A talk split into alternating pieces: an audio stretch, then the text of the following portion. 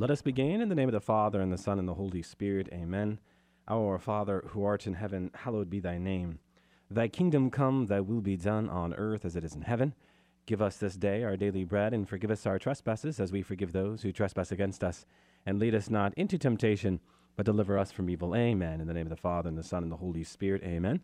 Well, welcome to another edition of Seeds of Truth. This is your host, Joe Holcraft, coming to you from KKXX Studios, Chico Live Radio, 104.5 FM and AM 930. It is great to be with you another evening where we continue not only our reflections into Paul's first letter to the Corinthians, but also this Apologetic Thursday. I am using this evening for just not one program, but two programs because I am going to respond to your question as it relates to the sacrament of confession. I have received numerous questions about the sacrament of confession, um, and more specifically, two questions What are the biblical foundations to the sacrament of confession, and why go to a priest? So I thought what I could do is answer those questions and answer those questions within the narrative of 1 Corinthians 11 because 1 Corinthians 11 is going to have us going back and looking at that need to examine oneself, given Paul's very powerful words we definitely need to do that. Now, before I read to you 1 Corinthians chapter 11 verses 27 to 34, I did want to respond to a few comments I have received. Anytime I get a comment, more than one comment about one thing, I, I feel obligated to talk about it. And you know, yesterday evening I was talking about the word crisis. The word crisis comes from uh, the Greek krino, which is also where we get the word judgment, judge, or discern, discernment a number of you responded to me because that struck you, apparently. And I have to be honest with you, when I first came across that truth that the words crisis and discernment come from the same Greek root, it struck me as well. And it struck me as I think it struck you because, in the end, do not all crises that happen in our lives have us or should have us going deeper in our faith, asking new questions? You have to remember what lies behind the word discernment. Okay, the word discernment, yes, means to come to understand, but also, and more specifically, to separate and distinguish. So it's this process of working through ultimately what God is trying to reveal to you, separating, making distinct or distinguishing one thing from another. Okay, God, how are you working through this moment, that moment, this encounter, that encounter? So, yes, the crises that take place in our lives while they be very difficult, should have us asking new questions. And not questions in the abstract, no, very particular, concrete questions that have us re examining our faith. So, crises, discernment coming from the same Greek word krino, should be important to our faith because all of us have experienced some crisis in our faith. And as I mentioned, uh, yesterday, whether it is something we have brought on ourselves or something outside of our control, either way, we should be asking new questions. And as Pope Emeritus Benedict XVI liked to say, where there is a new question, there should be a new beginning, especially as it relates to discernment. So, yeah, very important point there. Now, 1 Corinthians chapter 11, verses 27 to 34. Whoever therefore eats the bread or drinks the cup of the Lord in an unworthy manner will be guilty of profaning the body and blood of the Lord. Let a man examine himself, and so eat of the bread and drink of the cup. For anyone who eats and drinks without, there's the word discerning the body, eats and drinks judgment upon himself. That is why many of you are weak and ill, and some have died. But if we judged ourselves truly, we should not be judged. But when we are judged by the Lord, we are chastened, so that we may not be condemned along with the world. So then, my brethren, when you come together to eat, wait for one another. If anyone is hungry, let him eat at home, lest you come together to be condemned. About the other things, I will give directions when I come. All right, so first off, Paul did not say that we had to be worthy to partake of the supper, okay? Because all of us are unworthy in that sense. No. But only that we should partake in a worthy manner. Okay, so if we are to participate in a worthy manner, what does he say? we must examine our own hearts, make judgment upon what we have done, and confess them to the Lord. To come to the table with unconfessed sin in our lives, my friends, is to be guilty of profaning Christ's body and blood, for it was sin that nailed him to the cross. If we will not judge our own sins, then what does Paul say? God will judge us and chasten us until we do confess and forsake our sins.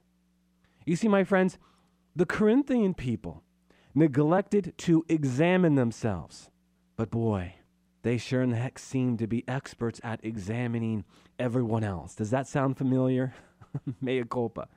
When the church gathers together, brothers and sisters, we must be careful not to become these kind of religious detectives, if you will, who are constantly watching everyone else, but who fail at the same time to acknowledge our own sin.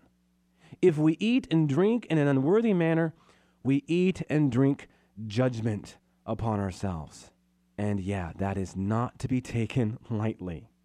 The word chastening, I think, is very important here because chastening is God's loving way of dealing with his sons and daughters to encourage them to mature in Christ. If you were to go to Paul's letter to the Hebrews, chapter 12, verses 1 to 11, this is what we read.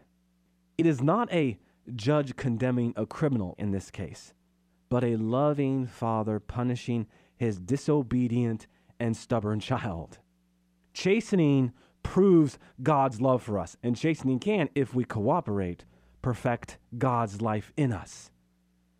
Remember, God chastens those whom he loves. He chastens those whom he loves.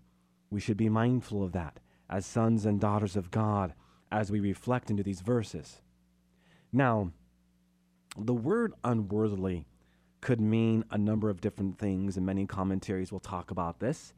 George Montague, in his commentary on 1 Corinthians, makes the point that it could mean any state of serious, unrepented, or unconfessed sin. But explicitly here, it refers to the disorder and selfishness shown in the context of the Eucharist itself. Essentially, my friends, a sacrilegious disrespect for the sacrament itself, sinning against the body and blood of the Lord. And something else here, my friends the body is also the body of Christ, that is the church.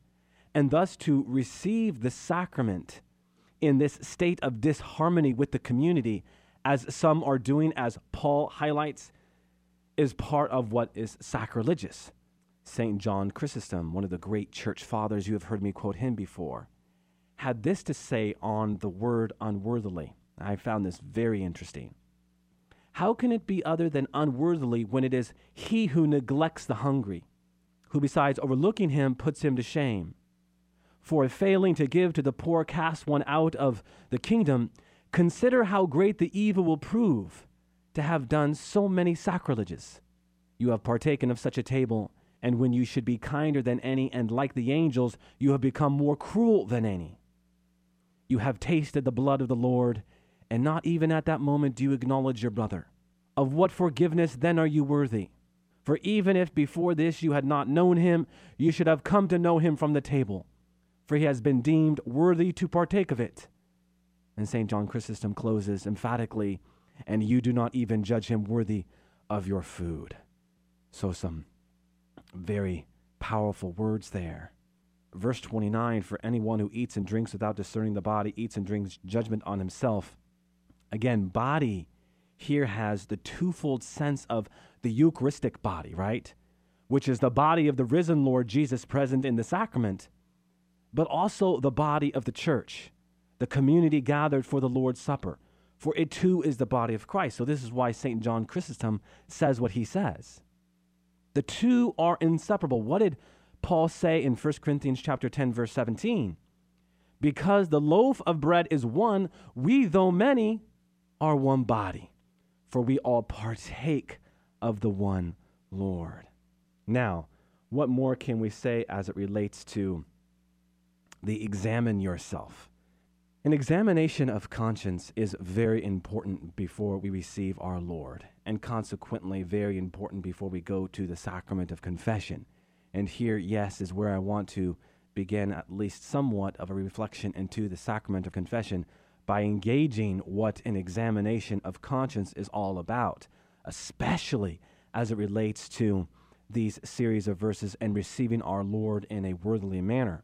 Off the top, we should understand an examination of conscience is what we could call a prayerful self reflection on our words and deeds in the light of the gospel, in the light of the gospel to determine how we may have sinned against God. Now, what does an examination of conscience look like? I pulled up a number of different examinations of conscience, and I'm going to go ahead and read from one that I pulled up from EWTN to just get us a sense of what an examination of conscience is all about. Most are based on the Ten Commandments. You can um, structure it many different ways. The Ten Commandments is already there in its structure, so it really allows you um, 10 points from which to reflect how we might break God's uh, law. Now, I'm not going to get into all of these, but I do want to go through some of it just so that we might get a sense of what we are talking about for those of you out there who are not familiar with what an examination of conscience is all about. So, how about the first commandment? I am the Lord thy God Thou shalt not have strange gods before me. So here we can ask any number of questions. Have I sinned against religion by seriously believing in the New Age movement? Something that is widely problematic today, huh? Or maybe Scientology, astrology, horoscopes, any kind of superstition or engaging in the occult. Remember, the word occult is different than the word cult. The word occult speaks more to the magic element of worship, where cult just simply means worship, right? There are other questions to be asked here, I think. Did I endanger my Catholic faith or cause scandal by associating with anti Catholic or anti Christian groups? Have fame, fortune, money, uh, my career, pleasure, so on and so forth replace God as my highest priority? Have I neglected my daily prayers? To neglect your daily prayer is to spend time with something else, my friends. Yes, to neglect prayer is to neglect ministry, but it is as such because we can't possibly be informed in our ministry if we are neglecting God. All right, how about this second commandment? Thou shalt not take the name of the Lord thy God in vain. So here again, we have a series of questions we can ask ourselves. Have I committed blasphemy by using the name of God and Jesus Christ to swear rather than to praise? Oh, brothers and sisters in Christ, we need to pray a prayer of reparation for every time the name of Jesus Christ is used in vain. Have I committed sacrilege by showing disrespect to holy objects? Something like the crucifix, huh? Or contempt for religious persons or for sacred places? Have I committed sacrilege by going to Holy Communion in the state of mortal sin without first going to confession? So, this second commandment very much addresses what Paul is talking about in 1 Corinthians chapter 11, huh? Did I violate that one hour fast before communion? Did I break the laws of fast and abstinence during Lent? We just came out of Lent. Did we, did we break those laws of fast and abstinence? Are we neglecting our Easter duty to receive Holy Communion at least once? Have I neglected to support the church and, and the poor by sharing of my time, talent, and treasure? So many questions we can ask under the umbrella of these individual commandments. How about the commandment, remember to keep holy the Sabbath? The obvious one there is Did I miss Mass on any Sunday or holy day of obligation? Have we shown disrespect for leaving Mass early, not paying attention, or not joining in the prayers? Do I do unnecessary work on Sunday which could have been done the day before? Do we keep the Sabbath holy, right? Holy to be set apart. Have we been stingy in our support for the church? Do we give of our time and talent? How about this fourth commandment honor thy father and mother? If you are a parent, maybe you can ask the question Have I set a bad example for my children by casually missing Mass, neglecting prayer? Do I show little or no interest in my children's faith and practice of it? This is a big question for us as parents because this is a huge vocation to raise our children in virtue and beatitude. Are you expressing, communicating, teaching, living those moral values to them? And if you are a child listening to this, well, we're all children of parents, right? So as children, have we been disobedient and or disrespectful to our parents or guardians? We should we should include that there too, right? Have we caused our parents unnecessary worry and anxiety by our attitude, behavior, or moods? See, all these things come up when you carefully consider what these commandments are all about. Again, we're not going to go through all these, but I do want you to get a sense of what is going on here. How about this last one? Thou shalt not bear false witness against thy neighbor. Have you told a lie in order to deceive someone? Have you told the truth with the purpose and intention of ruining someone's reputation? What is rightfully called the sin of detraction, one of those sins of gossip. One of the, the questions that this commandment highlights is really, in the end, do you enjoy to spread gossip and secrets about others? Do you actually enjoy hearing bad news about other people, especially your enemies?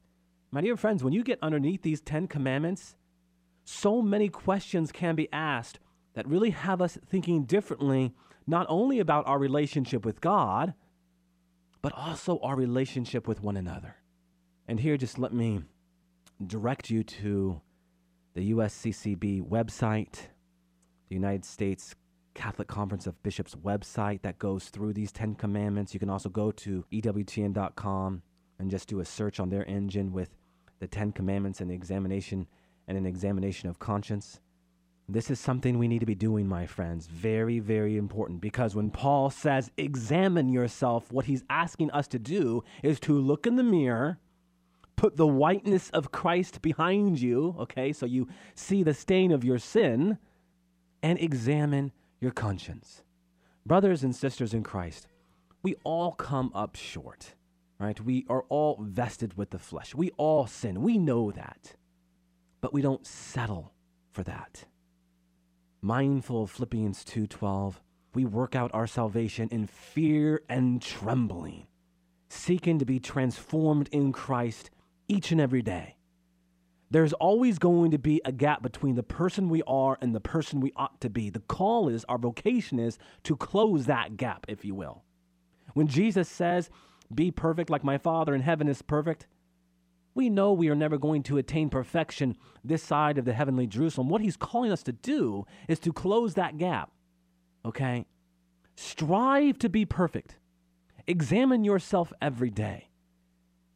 And as Paul speaks to it here, yes, yes, be sure you do so.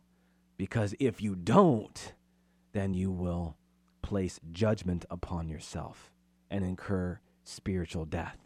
And we don't want that. Now, all of that being said, let us talk about the sacrament of confession.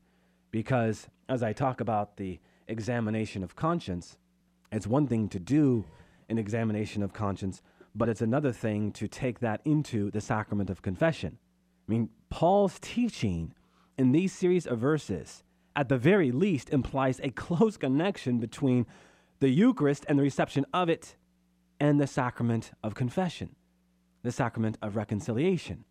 As far as the question goes, what are the biblical foundations to the sacrament of confession? Let us go ahead and go to John chapter 20.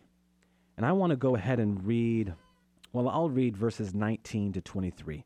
So if you have your Bibles out there, if you want to turn to John chapter 20, verses 19 to 23. On the evening of that day, the first day of the week, the doors being shut where the disciples were for fear of the Jews, Jesus came and stood among them and said to them, Peace be with you. When he had said this, he showed them his hands and his side. Then the disciples were glad when they saw the Lord. Jesus said to them again, Peace be with you. As the Father has sent me, even so I send you. And when he had said this, he breathed on them and said to them, and pay close attention here, my friends, receive the Holy Spirit. If you forgive the sins of any, they are forgiven. If you retain the sins of any, they are retained. So, in these series of verses, we have a clear nod to a biblical foundation to the sacrament of confession. What's interesting here, though, is John uses an expression that recurs in significant context in the Greek Old Testament. It appears in Genesis 2 7, where the Lord did what? Breathe life into Adam. We also see it in 1 Kings chapter 17, verse 21, where the Greek version specifies that Elijah resuscitated a boy with his breath. We also see it in Ezekiel chapter 37, verse 9, a very famous prophecy where God raises an army of corpses to new life by the breath of the Spirit. So, all of this is the background to those words, forgive the sins. My dear friends, Jesus' ministry of mercy and reconciliation continues in and through the apostles. The power to forgive and retain sins in the name of Jesus is clearly authorizing the sacrament of confession. And I should say here, the Council of Trent, the council that convened in the 16th century, connects this episode with the institution of the sacrament of reconciliation, by which Christ does what? But distributes divine forgiveness to the world through the successors of the apostles and their assistants in the presbyterate, right? So to the bishops and subsequently to the priests. Now, as it relates to why we as Catholics go to a priest to confess our sins, there's a very important passage that comes to us from the opening chapter to the Gospel of Mark, chapter 1, verse 40. And there we read about the cleansing of the leper. Pay close attention to what we read in chapter 1 of the Gospel of Mark, verse 40 and following. And a leper came to him, begging him, and kneeling said to him, If you will, you can make me clean. Moved with pity, he stretched out his hand and touched him, and said to him, I will be clean. And immediately the leprosy left him, and he was made clean. And he sternly charged him and sent him away at once, and said to him, See that you say nothing to anyone, but go show yourself to the priest, and offer for your cleansing what Moses commanded for a proof to the people. But when he went out and began to talk freely about it, and to spread the news so that Jesus could no longer openly enter a town, but was out in the country, and people came to him from every corner. Now, why would Jesus say, Show yourself? I mean, did he just not cleanse him? Right? Why go to the priest? Well, according to Mosaic law, you had to show yourself to the Levitical priest because the Levitical priest would, in this case, inspect the leper and determine their status as clean or unclean. And with approval, an individual pronounced clean would then be able to offer sacrifices at the temple and be reinstated in the worshiping community of Israel. Now, my dear friends, what do you have going on here? But someone going before a priest under the command of Jesus Christ and being pronounced clean or unclean. Now, let us be clear on something, okay?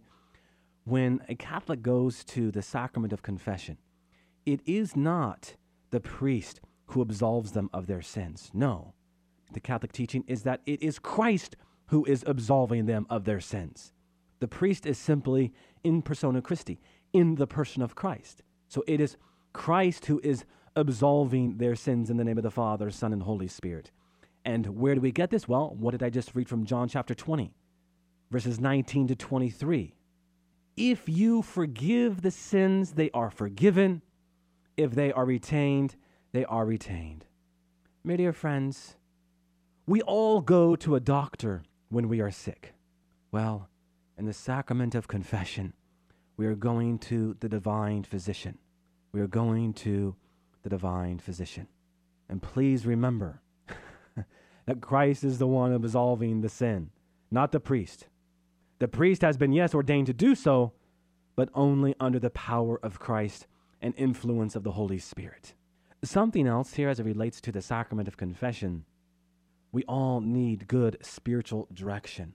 The sacrament of confession is a great place for spiritual direction, is a great place for spiritual counseling. Certainly in the secular world, many of us go to counselors to help us with our practical, material, and social problems. Well, why not go to someone who is trained to help us with a spiritual problem? And oh, by the way, we receive, of course, a profound grace by being absolved from our sins. So you ask me, what are the biblical foundations to the sacrament of confession and why go to a priest? Well, there you have it.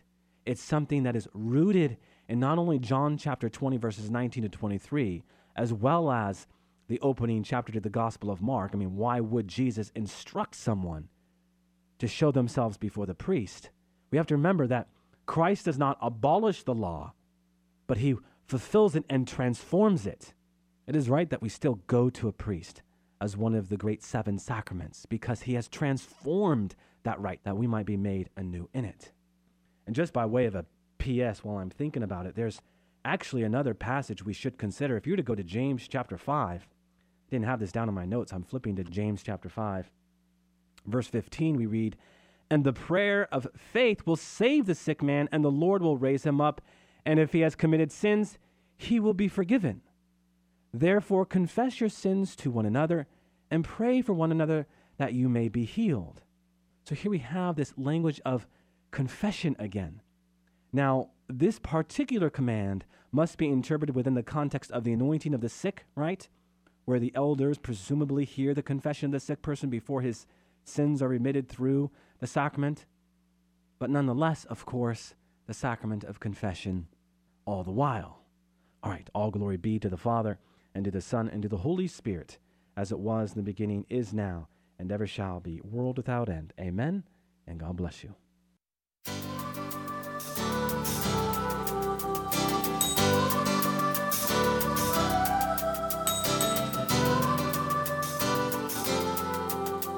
Thanks for listening to Seeds of Truth, heard every evening Monday through Friday at 5:30 here on KKXX. If you'd like to hear this program or find out how you can help support Seeds of Truth, the website is joeholcraft.org.